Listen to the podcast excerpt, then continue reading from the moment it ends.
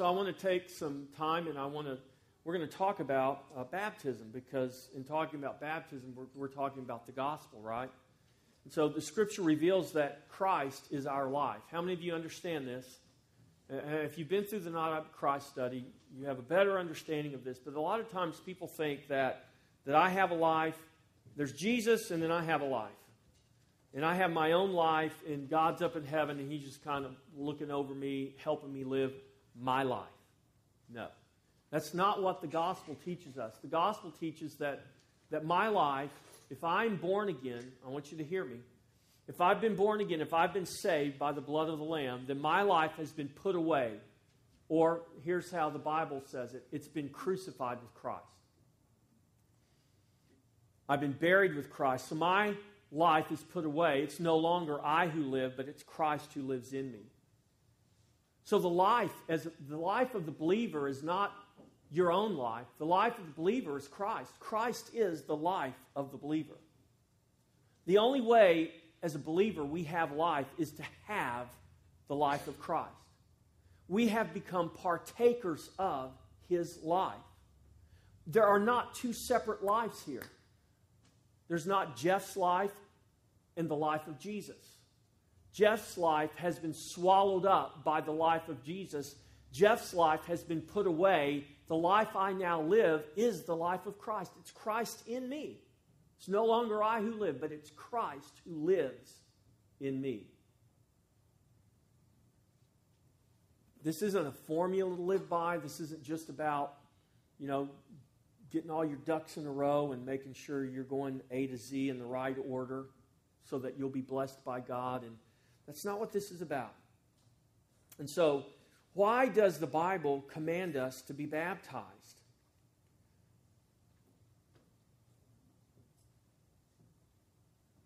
There are some who believe baptism saves you. The scripture, I believe, is very clear that baptism does not save us.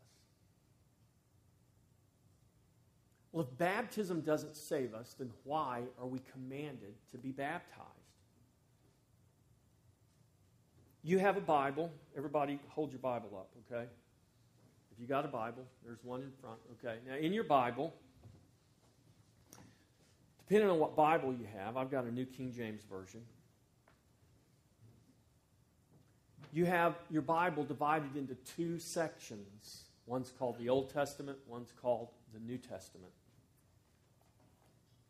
Some people believe that one speaks of the Old Covenant and one speaks of the New Covenant, but the reality is, all of the Bible, Old Testament and New Testament, speaks of really, ultimately, one covenant.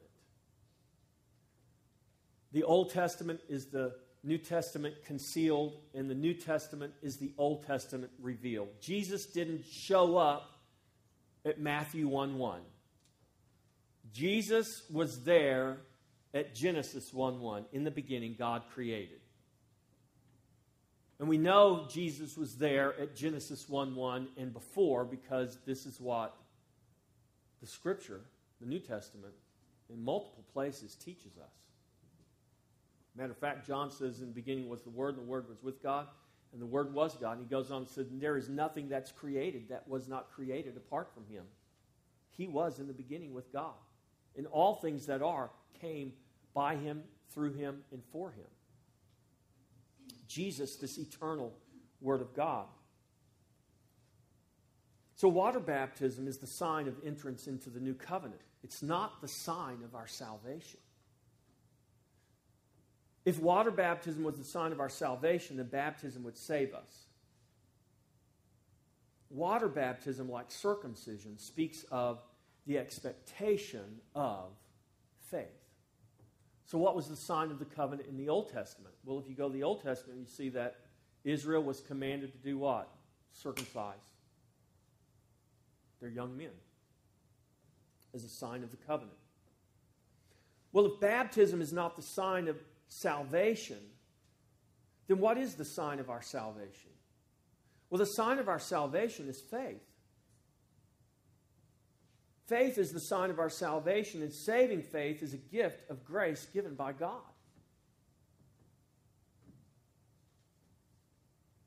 Faith, your faith is the sign of your salvation. Your faith, your trust, your love of God, your trust of God with all your heart, with all your soul, with all your mind. So much so that it has transformed your life. That is the sign of your salvation. The writer uh, in the book of James, James writes, he says, Look, you, you tell me about your faith, but I'll show you my faith by my works. And James is not saying that you're saved by works. James is saying, you know what? The proof of my faith is that something has happened in my life. The transformation of my life is proof that my faith is real. So, faith is the sign of our salvation, and saving faith is a gift.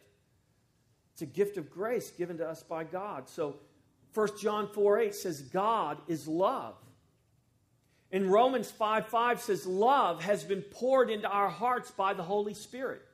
Now, when we read the word love, I told someone the other day, I said, you know, in English, we only have one word for love, but in Greek, I can think of, I can think of, of uh, three right off the bat Eros, Phileo, and Agape. Erotic love, brotherly love, and agape love, or we call it the God kind of love, unconditional love. And when the Bible talks about this love, God is love. God's not eros. God is not just phileo. God is agape. God is the unconditional God kind of love. Love is a person. Love is not just an emotion, it's a person. God is love. And love, agape, that love, that God has been poured into our hearts. Christ in you, the hope of glory. He's been poured into our hearts by the Holy Spirit. Paul writes in Romans 5 5. Then Paul makes this declaration, among many others, about love in 1 Corinthians 13, verse 8. He says, Love never. You know why love never fails? Because God never fails. because God is love. So faith is the sign of our salvation. Salvation by grace through faith is an eternal work of God in the believer. Ephesians 2 8 through 10. It's not of works, lest any man should boast. We are his workmanship, created in Christ Jesus. Or Philippians 1 6. He who has begun a good work in you will, not might, but will, complete it, even until the day of Jesus Christ. Believer, you have assurance of your salvation today because God has promised what He has begun in you, He will complete in you. Because the work's not of you, the work is of Him. It's not how much equity do you have, it's not how much willpower do you have, it's not how much strength do you have to finish your salvation. In Christ, your salvation is already finished. And your faith testifies of a finished salvation. And the eternal Lamb of God, Jesus Christ. So, baptism is not the sign of our salvation, faith is the sign of our salvation. Baptism speaks of an expectation of that faith. So, at 23, I got baptized. I had already come to faith in Christ. My baptism, that was, ba- I got baptized right there in that baptismal. My baptism didn't save me. I'm sorry, I wasn't 23, I was 24. My baptism didn't save me. My baptism spoke of something.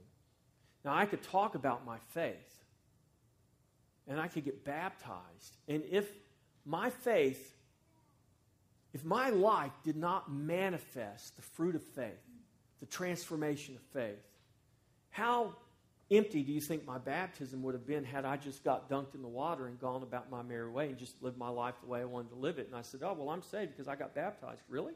No. I'm not saved because I got baptized. I'm saved because something supernatural happened by grace through faith in Jesus Christ. My baptism speaks of that thing. And my baptism doesn't stop speaking the moment I come out of the water. My baptism continues to speak all of my life. If I walk out of this building today and I take off this microphone and I lay down my Bible and I get in my car and I drive off and I depart from serving the Lord and I just go and I live my own life and I never come back to faith in Christ, you guys better be asking some questions about Pastor Jeff. And don't say because Pastor Jeff was baptized when he was 24, he's okay. Thank God he got baptized. No, because if my baptism stops speaking, it's not that I'm saved by works, it's that my baptism speaks of a work that God, not me, not you, it speaks of a work that God has promised that He will perform and that He will not stop performing that work even until the day of Jesus Christ. You know why I'm not going to set my Bible down and walk off these doors and drive off into the sunset to do whatever I want to do and leave God behind? I can't. I, I could, but I trust the promise of God. God has made a promise. His promise is eternal.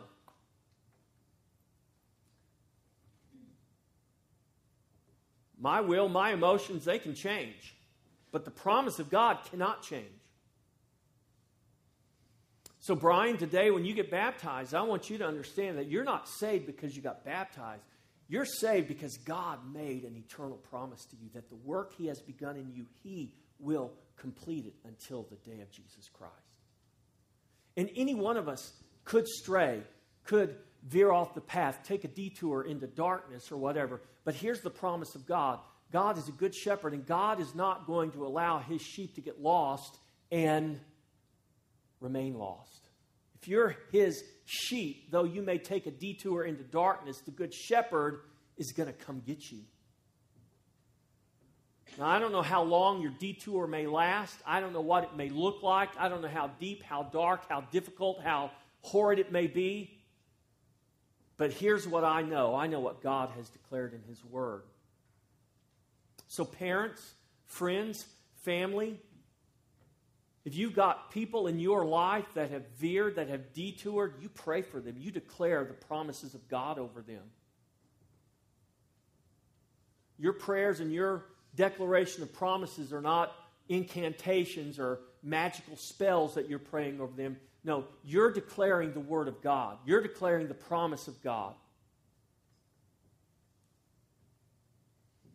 As you grow in the grace and the knowledge of Jesus Christ, we need to grow in the grace and the knowledge of, not only of who Jesus is, but who Jesus is is defined by this word is defined by the promises he's made. Who is Jesus? He's a faithful God. He's a God who begins a work and completes a work. He's not a God who begins a work and says, you know what, you're just a loser. I'm giving up on you. No, that's not who God is. God is a faithful God. Our Savior is a faithful Savior. We're not saved because of what we do, we're saved because of what He has done in Jesus Christ.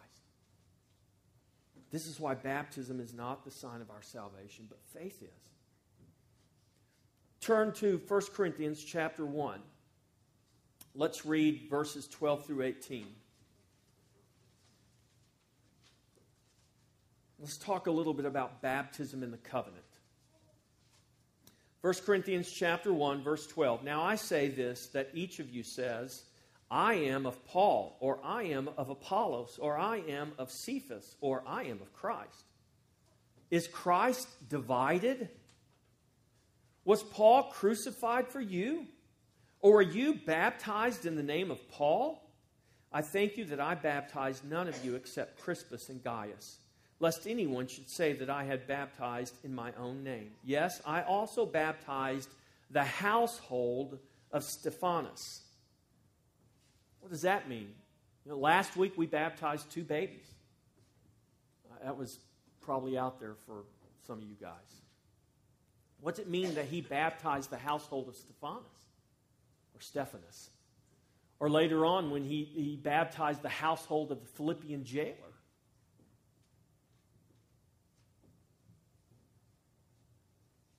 Besides, I do not know whether I baptized any other.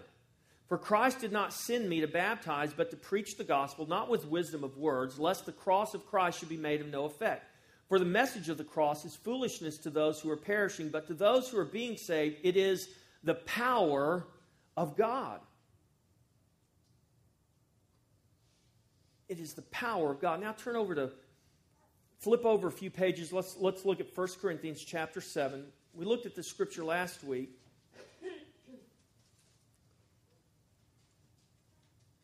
Verse 13, 1 Corinthians 7, verse 13. And a woman who has a husband who does not believe, if she is willing to live with her, let her not divorce him.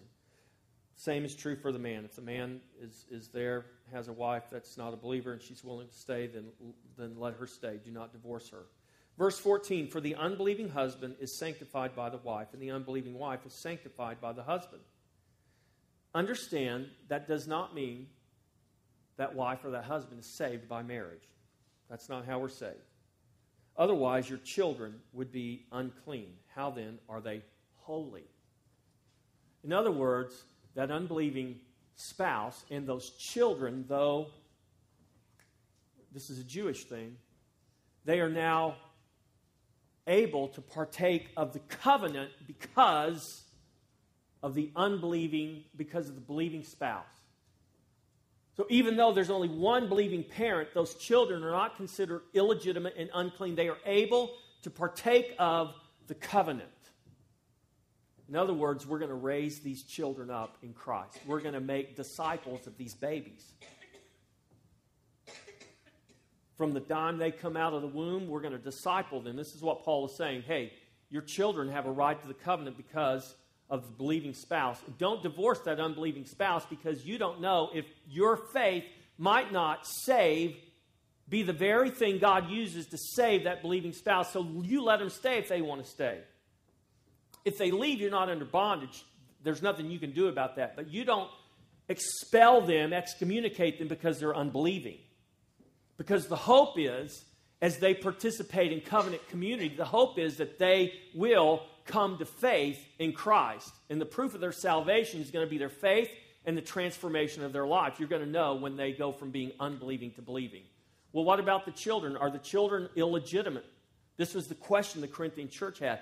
The answer was no, those children will not be considered illegitimate or unholy or unclean. Because of the believing parent, Believing parent, you raise those children in the covenant. Now, you disciple those children from birth on up and treat them like members of the covenant so that they will come to faith in Christ. So the children aren't saved by marriage either. We're all saved by grace through faith in the Lord Jesus Christ, but we don't exclude them from the covenant because they're to be brought into with the expectation of a transformed life. Now, go to 1 Corinthians chapter 10. How do we understand this idea of covenant from God's point of view? 1 Corinthians chapter 10, I think, is very helpful. I'm going to read a few verses here, so bear with me. 1 Corinthians 10, verse 1 Moreover, brethren, I do not want you to be unaware that our fathers were under the cloud. Our fathers were under the cloud, all passed through the sea. All were baptized into Moses in the cloud and in the sea. All ate the same spiritual food, and all drank the same spiritual drink. For they drank of the spiritual rock that followed them, and that rock was Christ. Do you see that? that even in the Old Covenant, even when the children of Israel came out of Egypt, Paul is saying that rock that followed them, that rock that was spewing out water, that rock was Christ. All of those people that went through the Red Sea, they were all baptized into Moses. They all drank from the same spiritual rock. They all ate the same spiritual bread. Why? Because they were all children of the covenant. That's why. Now, look at verse 6. I'm sorry. Who the rock, that rock was Christ. Verse 5 But with most of them, God was not well pleased. They were covenant people, but the, the sign of the covenant didn't guarantee them anything.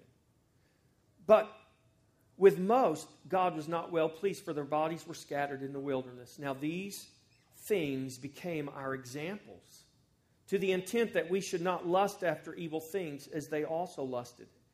And do not become idolaters as were some of them, as it is written, the people who sat down to eat and drink and rose up to play. Nor let us commit sexual immorality as some of them did. And in one day, 12, 23,000 fell. Nor let us tempt Christ as some of them also tempted and were destroyed by serpents. Nor complain as some of them also complained and were destroyed by the destroyer. Now, all these things happened to them as examples. Examples for who? Examples for us. And they were written for our admonition upon whom the ends of the age have come. Therefore, let him who thinks he stands take heed lest he fall. So they were all baptized. They all partook of God's covenant provision. They were all considered members of the covenant, but not all trusted, and not all entered into the promise. What determined whether they entered into the promise? It wasn't the fact that they were all baptized into Moses, it wasn't the fact that they were circumcised or not. The, the, the reality of entering into the promise was faith. It was faith.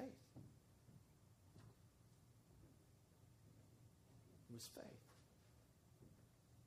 All of those other things spoke of the faith that God expected to come forth to manifest in their life. The faith that Moses, that Aaron, that the priesthood, that the elders, that was expected to be manifest in the life of God's people.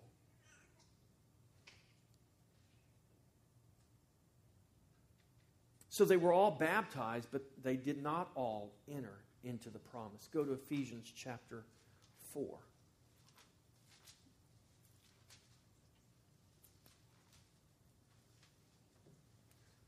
Verses 1 through 6. I, therefore, the prisoner of the Lord, beseech you to walk worthy of the calling with which you were called, with all lowliness and gentleness, with long suffering, bearing with one another in love, endeavoring to keep the unity of the Spirit in the bond of peace. There is one body and one Spirit, just as you were called in one hope of your calling, one Lord, one faith, one baptism. One God and Father of all, who is above all and through all and in you all.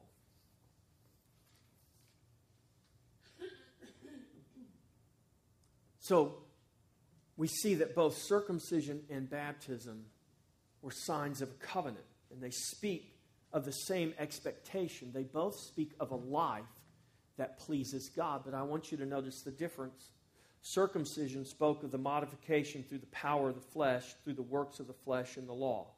It was justification by works, by the deeds of the law, by the deeds of the flesh. Romans 3:20 and Romans 3:28 says that, that no one, no flesh is justified by the deeds of the law. Baptism speaks of a transformation through the power of the Spirit by grace through faith in Christ. Romans 5:1 says we're justified by faith and now we have peace with God. Hebrews 6:11 says without faith it's impossible to please God.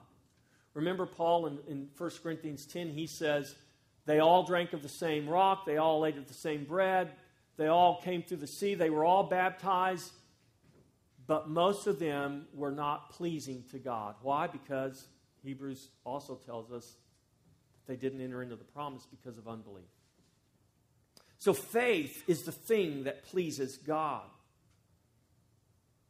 Circumcision was an outward sign of an inward work under the old covenant, the sign of entrance into an old covenant that was the shadow of who was coming.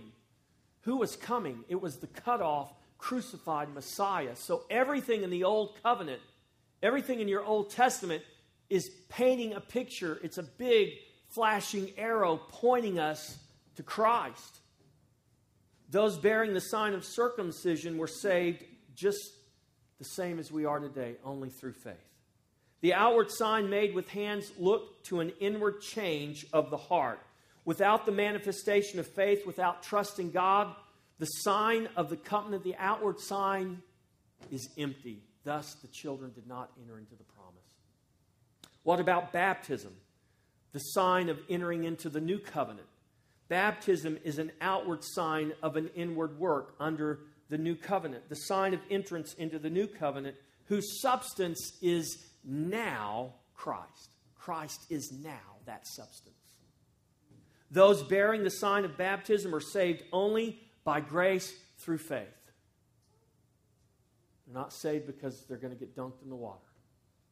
They're not saved because they were baptized. They're saved by their faith. Faith must still manifest. Brian, you've got a long life to live. And your baptism today represents and speaks of an expectation that your life is going to manifest the faith of God. And the promise of God to you is that you're not going to do that by yourself. You're not going to do that through your own power. You're going to do that because God has begun a good work in you and He will complete it until the day of Jesus Christ.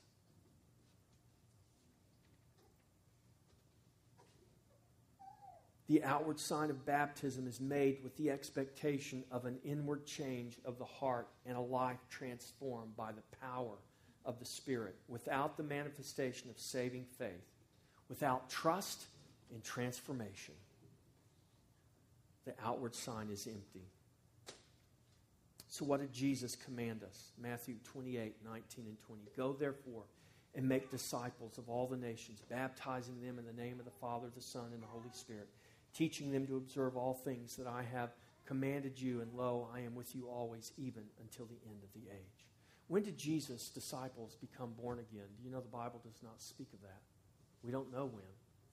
We know when Jesus called them to become disciples, but we don't know the moment they were born again.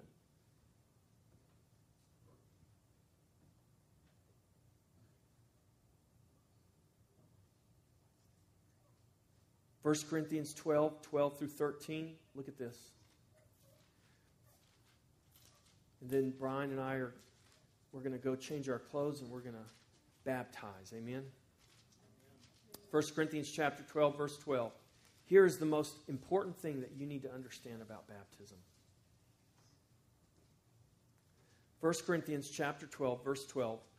For as the body is one and has many members, but all the members of that one body, being many, are one body. We are many members, but yet the Bible says we are one body. Do you understand the community of believers? Do you understand the body of Christ in that way?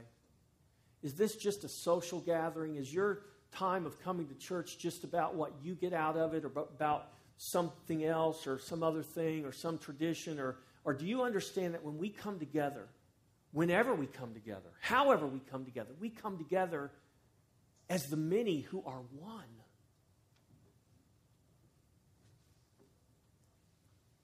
But all the members of that one body, being many, are one body. So also is Christ. Look at verse 13. For by one Spirit, you know what Spirit that is? By the Holy Spirit by one Spirit, we were all baptized. We were all brought into, we were all placed into one body. Whether Jews or Greeks, whether slaves or free, and have all been made to drink into one Spirit.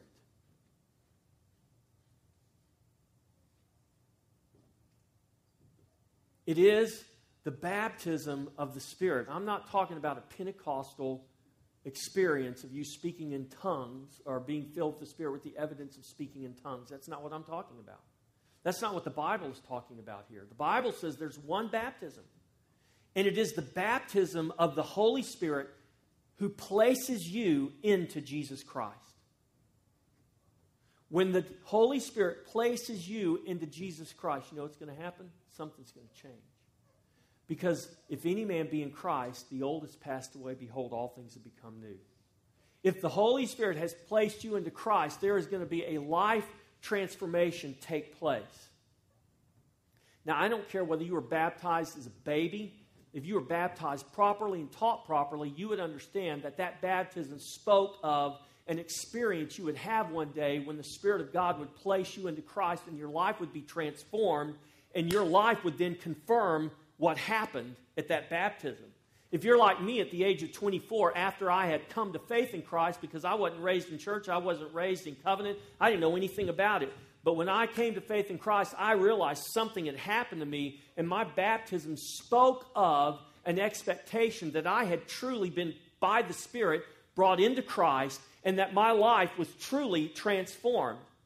In my life, then the expectation was that my life would continue to manifest that, show that, and prove that out.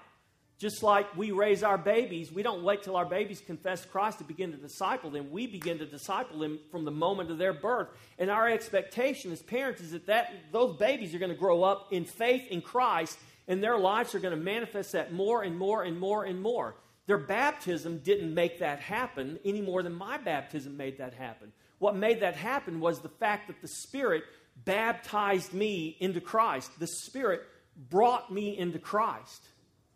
And that's when I was saved. That's how I can confess from a heart of faith my trust in God.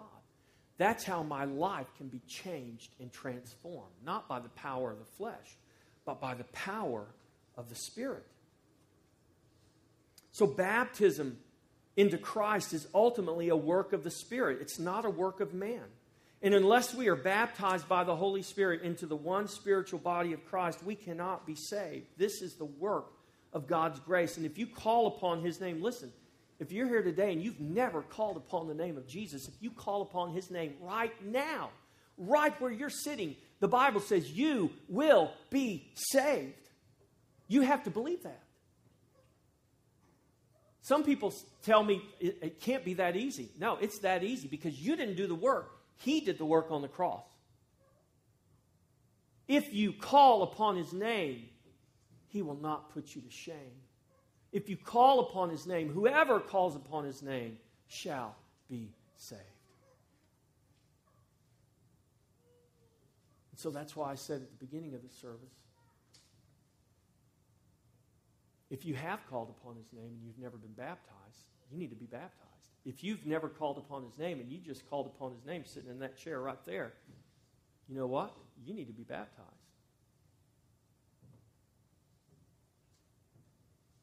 Parents who want to baptize their babies, I will support them in doing that with the understanding that that baptism does not save them and that baptism speaks of an expectation that they're going to disciple those babies and grow those babies up in faith in Christ. And the true measure of their salvation is going to be faith manifesting in their life one day. And that faith manifestation, manifesting in their life in a transformed life is going to be the evidence that they have been baptized with the baptism that counts, that the Spirit of God has brought them into Christ. And their life confirms that they have truly been crucified and buried and raised in the life of Christ because they now manifest Christ, who is their life. So ultimately, being baptized into Christ is an inward work of the Spirit made known through a transformed life. A transformed life of faith confirms the outward sign of water baptism and it confirms the Spirit's ongoing work of conforming us to the image of the Son of God in, in, in our death, in our burial, in our resurrection, in the life of Christ. Listen, baptism does not look back, baptism looks ahead. Brian, today, when you come out of that water, you come out not looking back, you come out looking ahead. Because your baptism speaks of the life that God has for you the transformation He's going to bring in your life and work in your life. Baptism looks ahead, it does not.